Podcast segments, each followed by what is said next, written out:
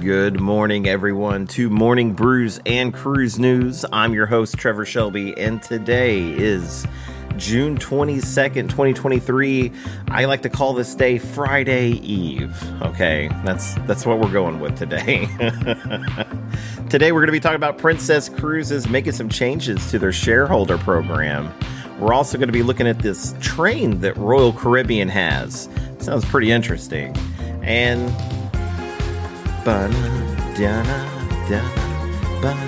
Okay, so is the did the Royal Caribbean get battered by winds the other day? And also, we're to be going over some interesting news coming out of Mexico. But first, I'm trying this coffee. Ooh. It's pretty good. We're doing some do- double donut coffee today. That's how I order my donuts, actually. I walk into the donut shop and I'm like, I'll have a donut. Make it a double. So, you know, that's how big guys like me do it. But first, we're going to be talking about this discovery in Mexico, guys. This is actually pretty interesting. And some, you know, I've been on a few cruises and one of the things I love to do when I go on a cruise is I actually like going visiting like these ruins, the the Maya ruins, and I I find it fascinating. These people were were just so advanced for their time in a lot of ways. Most recently, I had gone to Chichen Itza, and I will say that was a fabulous, fabulous journey. If you ever get the chance, go visit researchers have found another Maya city and it's deep in the jungle. This city is located in the Yucatan Peninsula where, you know, Cozumel and all that is. So it's kind of interesting that, you know, this might be something that, you know, in the next 10 years, you know, we might be able to see. So they've named the city Octoman, which means stone pillar in Maya language and they said that there are pyramid structures that are probably about 15 meters high. And interesting enough, it has a ball court. So that is pretty neat. In Chichen Itza, I got to actually walk out on the ball court and actually see how big it was, and it's it's incredible the way they played that game and like how high the hoop is that you know the ball has to go through that's it's crazy okay? It's it's really crazy. So i'm you know it's very interesting that they are able to find these things. And so they what they used is this this like radar laser technology and they were able to locate this city. So it's interesting to see what kind of research comes for this because every time they do these excavations and you know we learn more and more about these people.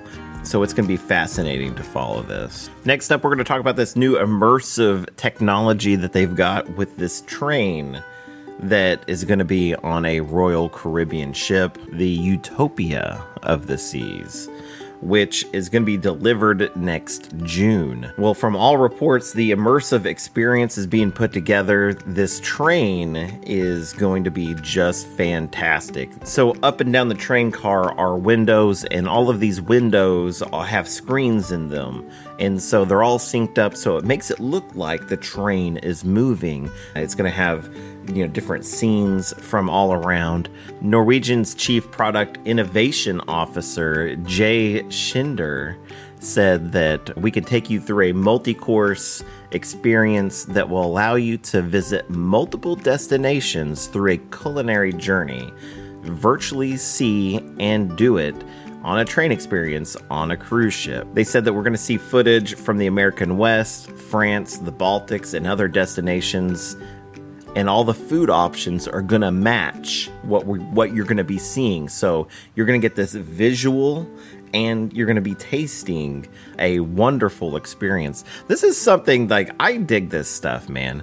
So on the carnival celebration there is a the latitudes bar and it took you on a trip through time so all the windows that were there like started reflecting like we were time traveling and at one point a dragon attacked us and i was like i didn't even realize those were real but the way that bar is set up it's it's kind of like the the old airports. So it's got the the big marquee that's got the tickers on it and stuff that that that change all the words all over. And so that thing's just going crazy through the whole thing. You know, throwing up really cool stuff and doing all kinds of effects and.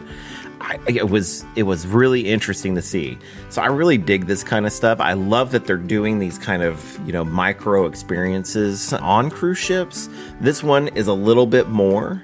So I really think like I love this like one up one upsman, you know. So Carnival puts out the latitudes, you know, they're gonna come out with this train experience. You know, who's gonna come out with the next thing, you know, we will see. But man, this train, I'm excited about this. Over the next few years, I do plan on, you know, trying different ships and different cruise lines. So this this will be interesting. So now we're heading on over to Princess Cruises, where they are making a few changes to their shareholder program. This is interesting because they have a pretty robust program. You know, Carnival being their parent company, they so they've got kind of got their like shareholder program kind of wrapped up into this other program. The shareholder program get if you own a hundred shares of the Carnival Corporation you can get some amounts in onboard credit depending on the amount of days that you sell, but Princess also offers the added benefit of getting onboard credit for being a military member. So, what cruisers have done in the past is they've combined both benefits.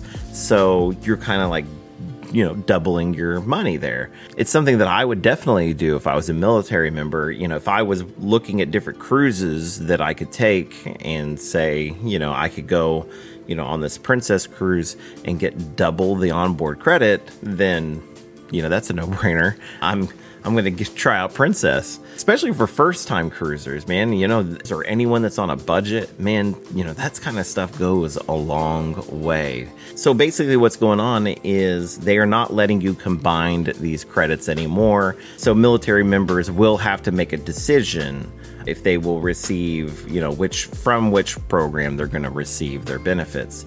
Now, if you are a military member, I would suggest going with that as your benefit because you get an extra per person, not per stateroom. So that's kind of how the differences is. So if you're on a cruise that's six days or less, shareholders receive $50 per stateroom, and military guests receive $50 per person. So, 7 to 13 day cruise, it's the same thing $100 per stateroom for shareholders, $100 per person for military guests. And then any voyages over 14 days, shareholders get $250 per person, while military guests receives $250 per person. And those are all very important changes. And so if you're going on or planning to go on a Princess cruise, you probably should keep this in mind because you're probably going to be looking up tips and tricks and some of those may be outdated now. Hopefully people are making note of this and, you know, keeping that in mind. So now for our last story of the day. Last Friday, actually, a Royal Caribbean ship, the Independence of the Seas, was slammed with some uh, crazy, crazy storms. Now, this was in Florida, and storms are not an uncommon occurrence in Florida, but this severity of a storm rarely impacts cruises, especially ones that are just leaving port. This is how these poor folks started their cruise. So, you know, these videos have been coming out of, you know, some some fantastic shots of what happened and these are just, you know, it's scary. I don't know if you've ever been on a cruise ship during high winds, but it can be very, very intimidating. I actually was on the Carnival Magic, one of my first cruises, and we had gotten near a storm, I guess. And so the winds were just, I will say fantastic because that's exactly what it was. It was just, was so interesting. And I could hardly walk. And I was one of the only people that was up on deck at that time. And I, by the time I got off of it, they were actually closing that deck. They were not letting anyone else go up there. But I could hardly walk. And you see that in these videos. These deck chairs are flying. These poor people are, are crawling or just trying to get off deck. One person was down And so uh, hopefully she's okay. That's that's just a frightening, frightening, scary, scary experience it's something that doesn't happen often. I will say that you know these things make the news and they they show up all over the place and people people you know will then start going, well that's why I never go on a cruise. You know. if that's how you go about it, I mean that happens out of like, you know, very very few cruises, but that does not happen often and I would hesitate to say that it happens really at all other than the freak occurrence. So, now, for our community spotlight, we will be spotlighting Arc Adventures. Right now, they are putting out a series that's all over the Carnival Miracle and their experience. They put out a really cool bike ride that they went on this excursion, and I just thought it was fantastic. Something that I, you know, might be doing in the future. So I think that's going to be a whole lot of fun. So definitely go and check out Arc Adventures. They are fantastic people. And with that, now I want to thank you all for setting sail with us on this Thursday morning over at Morning Brews and Cruise News. Remember that every day is an opportunity for adventure, whether it's exploring a brand new, delicious coffee or getting to spend some time with me going over the cruise news. So keep your spirits high and your mugs full Smooth sailing, pier runners.